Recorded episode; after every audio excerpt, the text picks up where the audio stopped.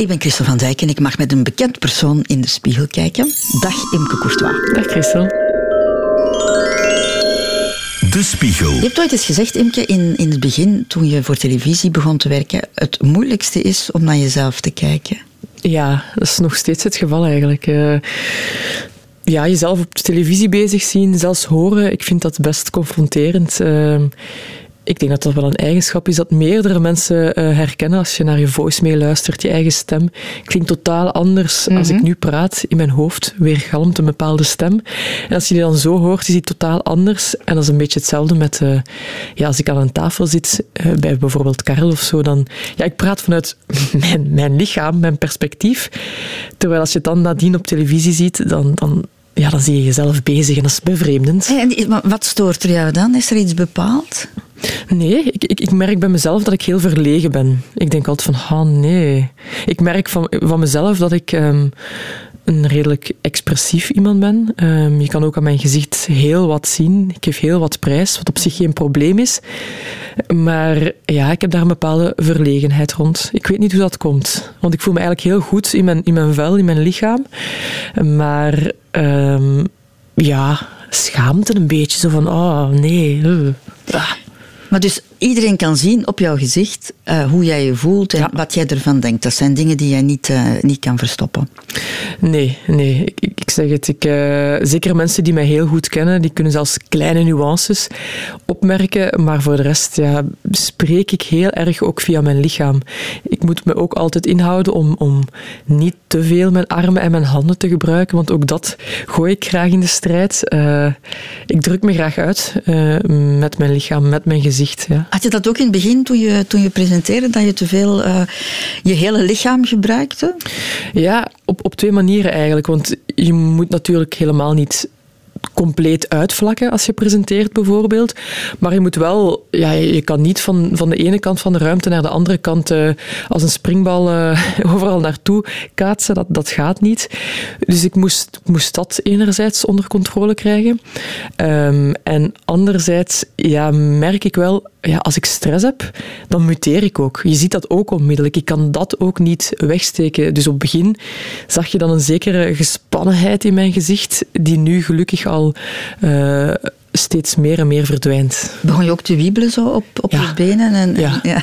ja ik, ik, ik, ik, beweeg graag. Dus voor mij is het al een opgave om op één plaats stil te blijven staan. En ik kreeg daar wel heel veel tips uh, over en rond. Bijvoorbeeld... Um, ja, mijn stemcoach bijvoorbeeld, die zei van, ga op je twee voeten staan en duw je tenen in de grond. Want ik had zelfs op, op het begin echt zin om op mijn tenen te wippen, zeg maar. Maar dat is heel vreemd in beeld, hè, want je bent tot aan je middel in beeld en dan zie je iemand continu op en af, allez, op en neer gaan. Vreemd. Ja, dat is eigenlijk een natuurlijke reactie, hè? Je spanning afreageren ja. door, door, door, door te bewegen. Hè? Het is ook een beetje mijn redding geweest, ook als kind, hè, want uh, ik was niet echt een uitmuntende studenten toen ik in de basisschool zat. En dan ben ik gestart met voetbal in het eerste leerjaar, toen ik acht jaar was. En die energielozing had ik ook nodig om een beetje goed te kunnen studeren, om, om echt wel uh, resultaten te kunnen halen. Hmm, opladen en ontladen. Voilà. Zoiets. Nu, um, een televisiescherm, dat is natuurlijk een, een uitvergrote spiegel om naar jezelf te kijken. Laat ons het een beetje kleiner houden en in de gewone spiegel naar jou kijken. Ik heb hem bij, voilà. Ja. Lijkt me makkelijker. Moet ik dat dan ook echt doen? Ja, ja, ja. Oké. Okay.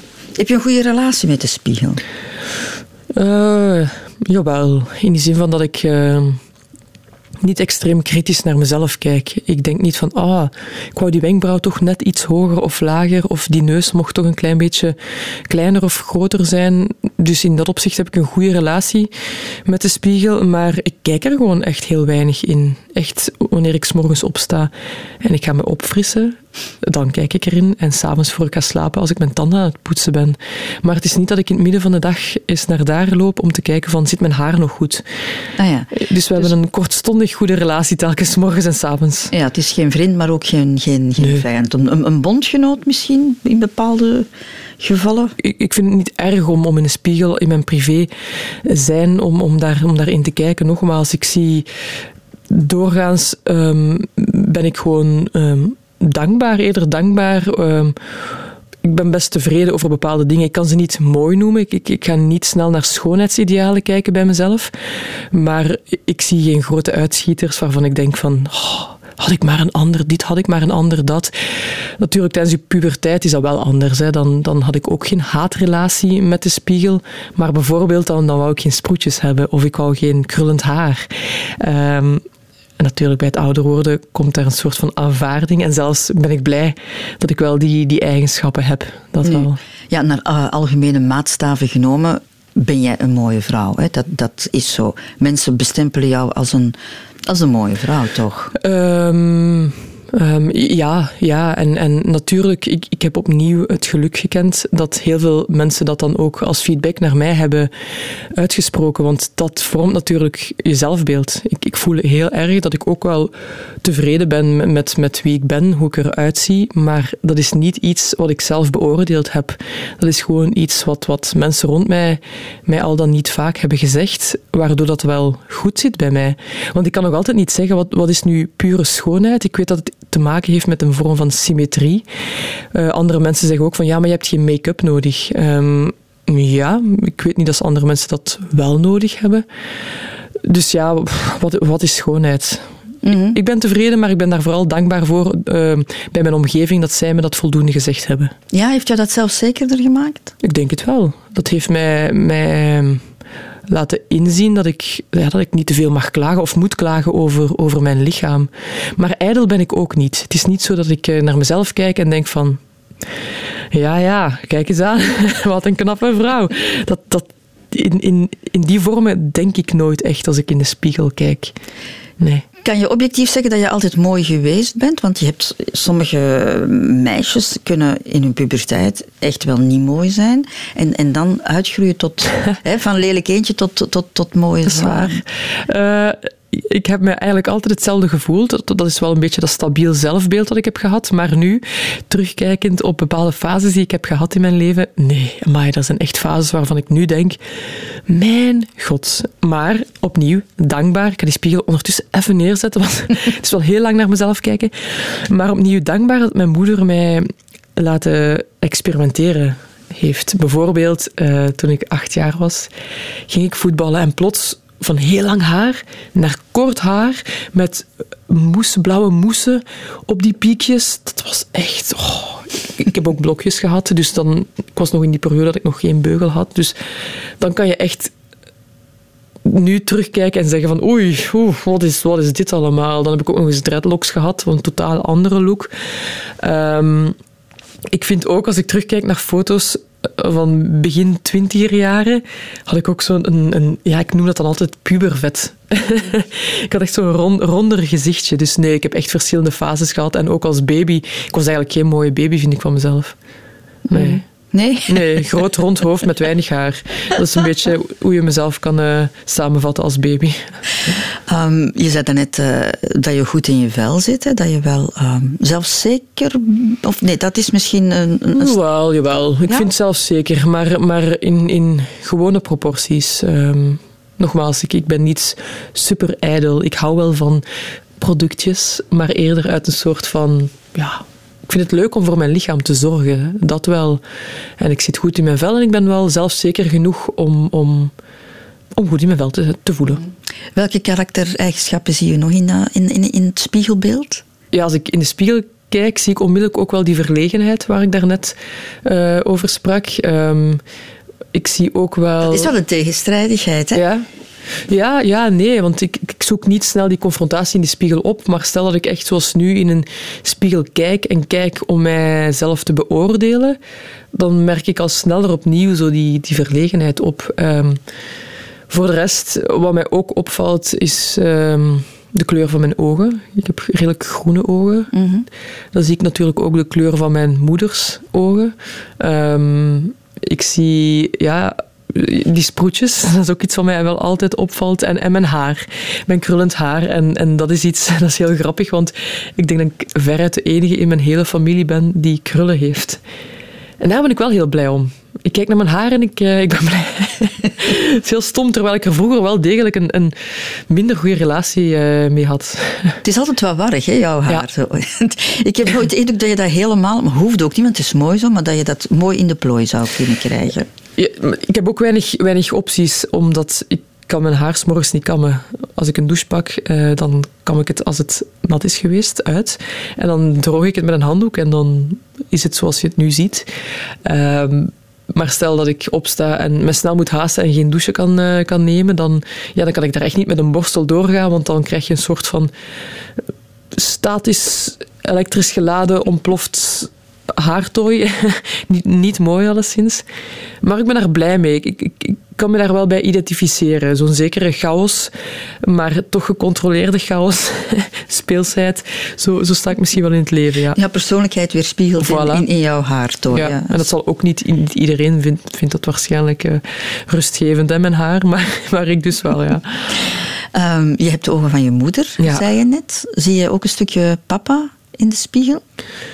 Ja, al moet ik dan in een iets grotere spiegel gaan, voor een grotere spiegel gaan staan, omdat ik, uh, ik heb de bouw van mijn vader, mijn, mijn lengte, uh, ik ben redelijk slank. En dat komt ook echt wel langs mijn uh, vaderskant.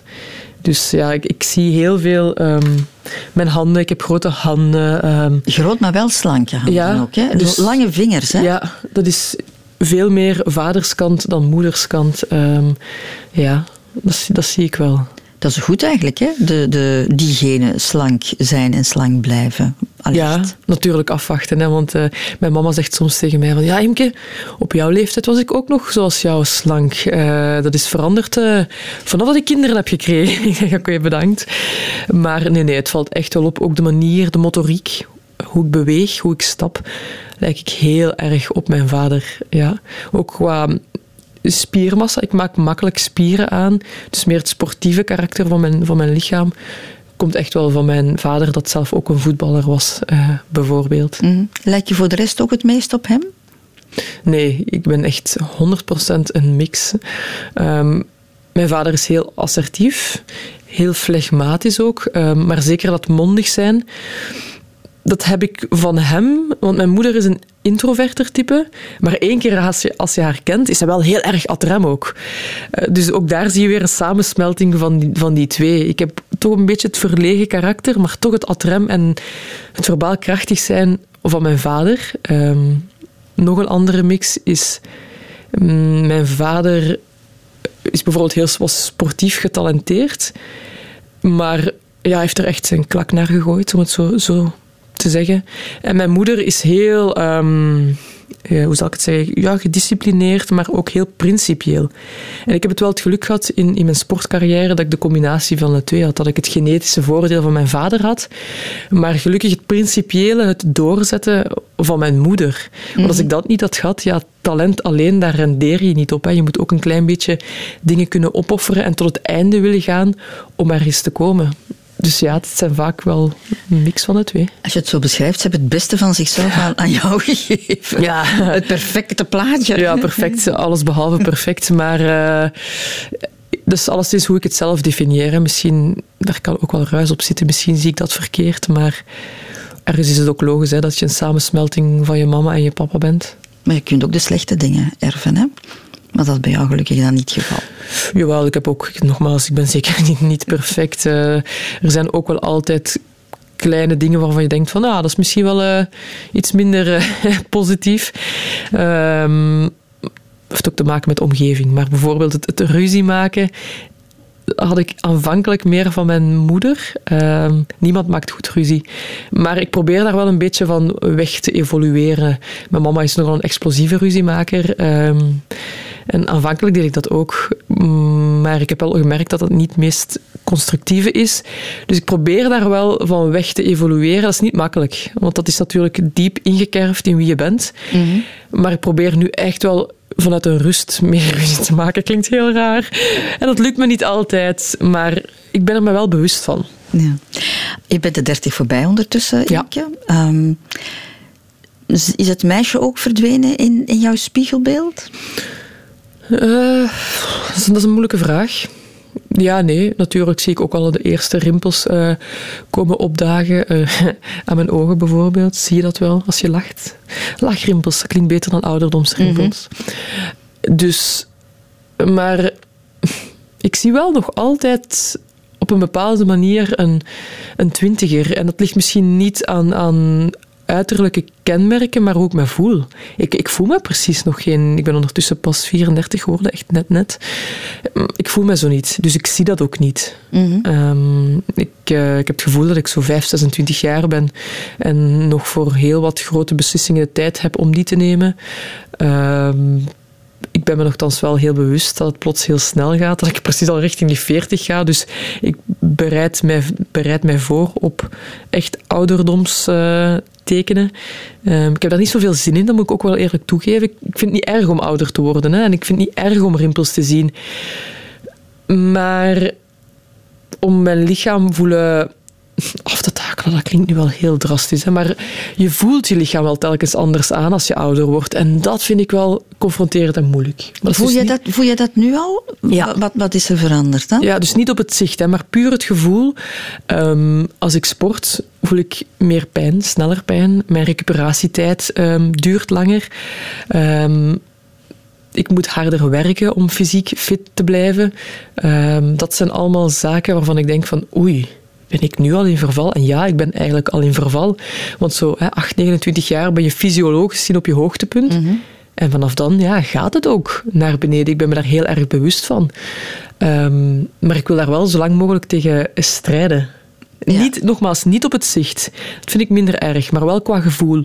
Ik vind het niet fijn dat mijn lichaam mij op een bepaald moment gaat beperken in mijn bewegingsvrijheid. Dat vind ik moeilijker. Een soort competitie uh, met jezelf, eigenlijk. Ja, ja, omdat ik ook weet dat je die best zo lang mogelijk kan voeren. Want als ik nu stop met, met fit zijn, ja, ik zeg het, de, de afdaling gaat veel sneller dan terug naar, naar boven fietsen. Hè. Dat, is, dat is nu eenmaal zo. Mm Op een bepaald moment ga je, ga je dat moeten loslaten, omdat, maar je lichaam legt je dat op wanneer dat je moet stoppen met, met bepaalde dingen te kunnen. En uh, ik, vind dat wel, ik vind dat wel straf, dat, dat op een bepaald moment je lichaam voor je gaat bepalen, nu is het genoeg. Mm -hmm. En dan moet je luisteren. En dan moet je luisteren, echt wel. Maar als ik nog even naar dat spiegelbeeld terug ga... Um, als ik mij herinner, de, de jaren toen ik in, in de dertig was, um, ik vond dat als vrouw wel de mooiste jaren. Ja. Qua, qua uiterlijk. Qua uiterlijk ik, ik zag plotseling, dat, dat meisje was inderdaad verdwenen en, en daar stond een vrouw met een gezicht dat ja, meer uitdrukking had dan toen ik 25 was. Snap je wat ik bedoel? Ja, helemaal. Ja, het is... Het is uh je bent daar echt letterlijk en figuurlijk helemaal gevormd op een bepaalde manier.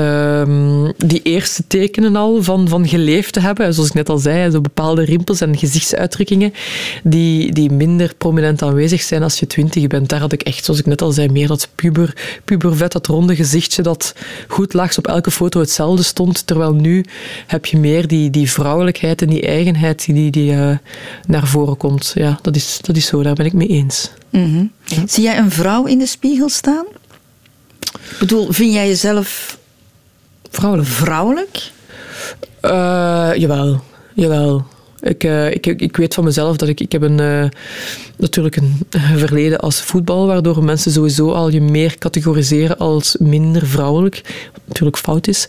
Uh, natuurlijk, ik, ik, mijn kledijkeuze is ook relatief nonchalant, terwijl ik even graag kleedjes draag. Maar ik, ik voel me wel op en top um, vrouw. Ik identificeer mij met een, met een vrouw, zeker en vast. Ja. Hoe langer, hoe meer dat ik dit gesprek eh, met, met, je voer, wat, wat goed is, hè, want dit, dit gesprek voer je niet met jezelf, dat ik merk dat ik blijkbaar toch niet um, echt mezelf beoordeel op uiterlijke kenmerken, maar veel meer op mijn buikgevoel, op wat ik zelf voel. Wat voor mij de definitie is van waarom voel ik me vrouw? Ja, eigenlijk geen idee. Dat is gewoon hoe ik mezelf bestempel en hoe ik me identificeer. Maar ik weet dat ik me niet meer vrouw zou voelen door nagellak te dragen of door uh, mascara uh, op mijn oog, uh, mijn wimpers te zetten. Ik heb dat ook al eens gedaan. Hè. Ik experimenteer ook met al die zaken. Maar ik voel dat dat weinig verandert aan mijn beeld over mezelf. En dat ik mezelf beter voel met gewoon op te staan, een douche te nemen, even door mijn haar te gaan en gewoon te vertrekken. Ja. Maar ik stel die vraag omdat ik, als ik zelf naar de spiegel kijk of in de spiegel kijk, dan zie ik ook geen vrouw staan. Wat dan wel? In, in de stereotype Ah, ja. benadering. Hè. Ja. Ik kan soms wel jaloers zijn op van die vrouwen die er echt zo vrouwelijk uitzien. En ik, ik heb dat niet. En ik- dan mag ik nog make-up op hebben. Dan mag mijn haar nog gedaan zijn. Maar wat is, de, wat, wat is dan voor jou de definitie van, van heel vrouwelijk? Want dat, daar begint het natuurlijk. Ik denk dat dat voor iedereen anders is. Hè? Van, wat is voor jou vrouw-vrouw? Perfectie. Ik ben nooit perfect. Ik heb altijd wel ergens een vlek eh, of eh, make-up dat wat uitgelopen is of, of haar dat eigenlijk niet in de plooi zit. Ja? En dat, dat bedoel ik met zo vrouw-vrouw. Je hebt vrouwen die precies vanuit... Die, ja, die opstaan, die onder de douche gaan en die er de hele dag perfect uitzien. Oei, Zo. ik zou zo niet willen leven. Allee, ja, goed, maar ik denk dat dat meer een, een levensstijl is dan, dan dat, dat ik dat identificeer als, als vrouw-vrouw. Ja, ik, ik denk dat dat een, een soort van spectrum is. Eh, maar ik zal, ik zal er dan ergens nonchalant middenin zitten of zo. Ja. Als ik mezelf met make-up zie, wat ik soms zie als ik eh, een, een televisieopdracht heb, dan eh, snap ik wel waarom dat ze doen, dat, dat doen. Dat is niet om mij er beter, ehm, mooier te maken. Hè. Dat heeft echt wel een beeldscherm.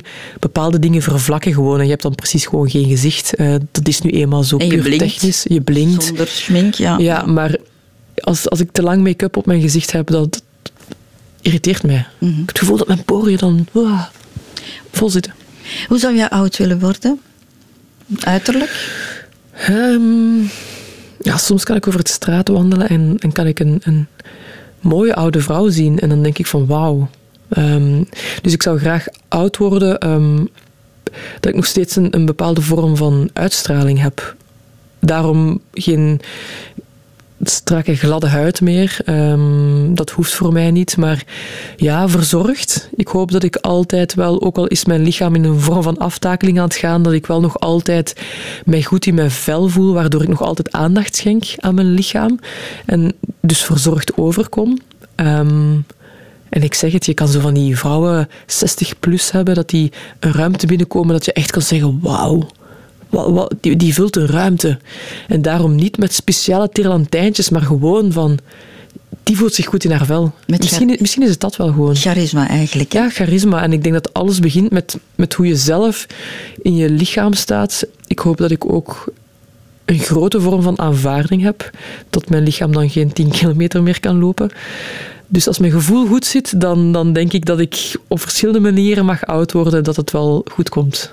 De levenslust moet ook blijven. Hè? Ja, de levenslust. En Nieuwsgierigheid. ja, ik, ik, ik, eh, ik zeg het, ik, ik smeer nu ook wel dag- en nachtcremetjes, gewoon omdat ik dat leuk vind om aandacht te schenken aan mijn lichaam. Ik hoop dat ik dat ga blijven doen. Ja. Mhm. Nog eens even in de spiegel, want dat is de laatste vraag. Oei, moet ik hem weer... eh, Ja, eens even. Eens Kijk, even. oké. Ehm, dat is een vraag die ik aan iedereen stel. Wat vind je het mooiste aan jezelf? Dat mogen ook je tenen zijn, hè? Ik vind voeten vreselijk. ja, ik, heb het niet zo voor voeten eigenlijk. Ik vind dat ook iets heel intiems. Eh, dat is ook niet iets wat je snel bij elkaar eh, laat zien. ik weet het niet. Nee, voeten is, niet echt mijn ding. Ehm, het mag alles zijn, hè? Mhm. Ah, moeilijk. Ik ga dan misschien gewoon algemeen lichaamsbouw nemen. Ik ben blij dat ik eh, groot, relatief groot ben en, en, en smal gebouwd ben. Ja, Voilà. Een contente Imke Courtois. Het was fijn om te horen. dankjewel. Dank je wel. De Spiegel.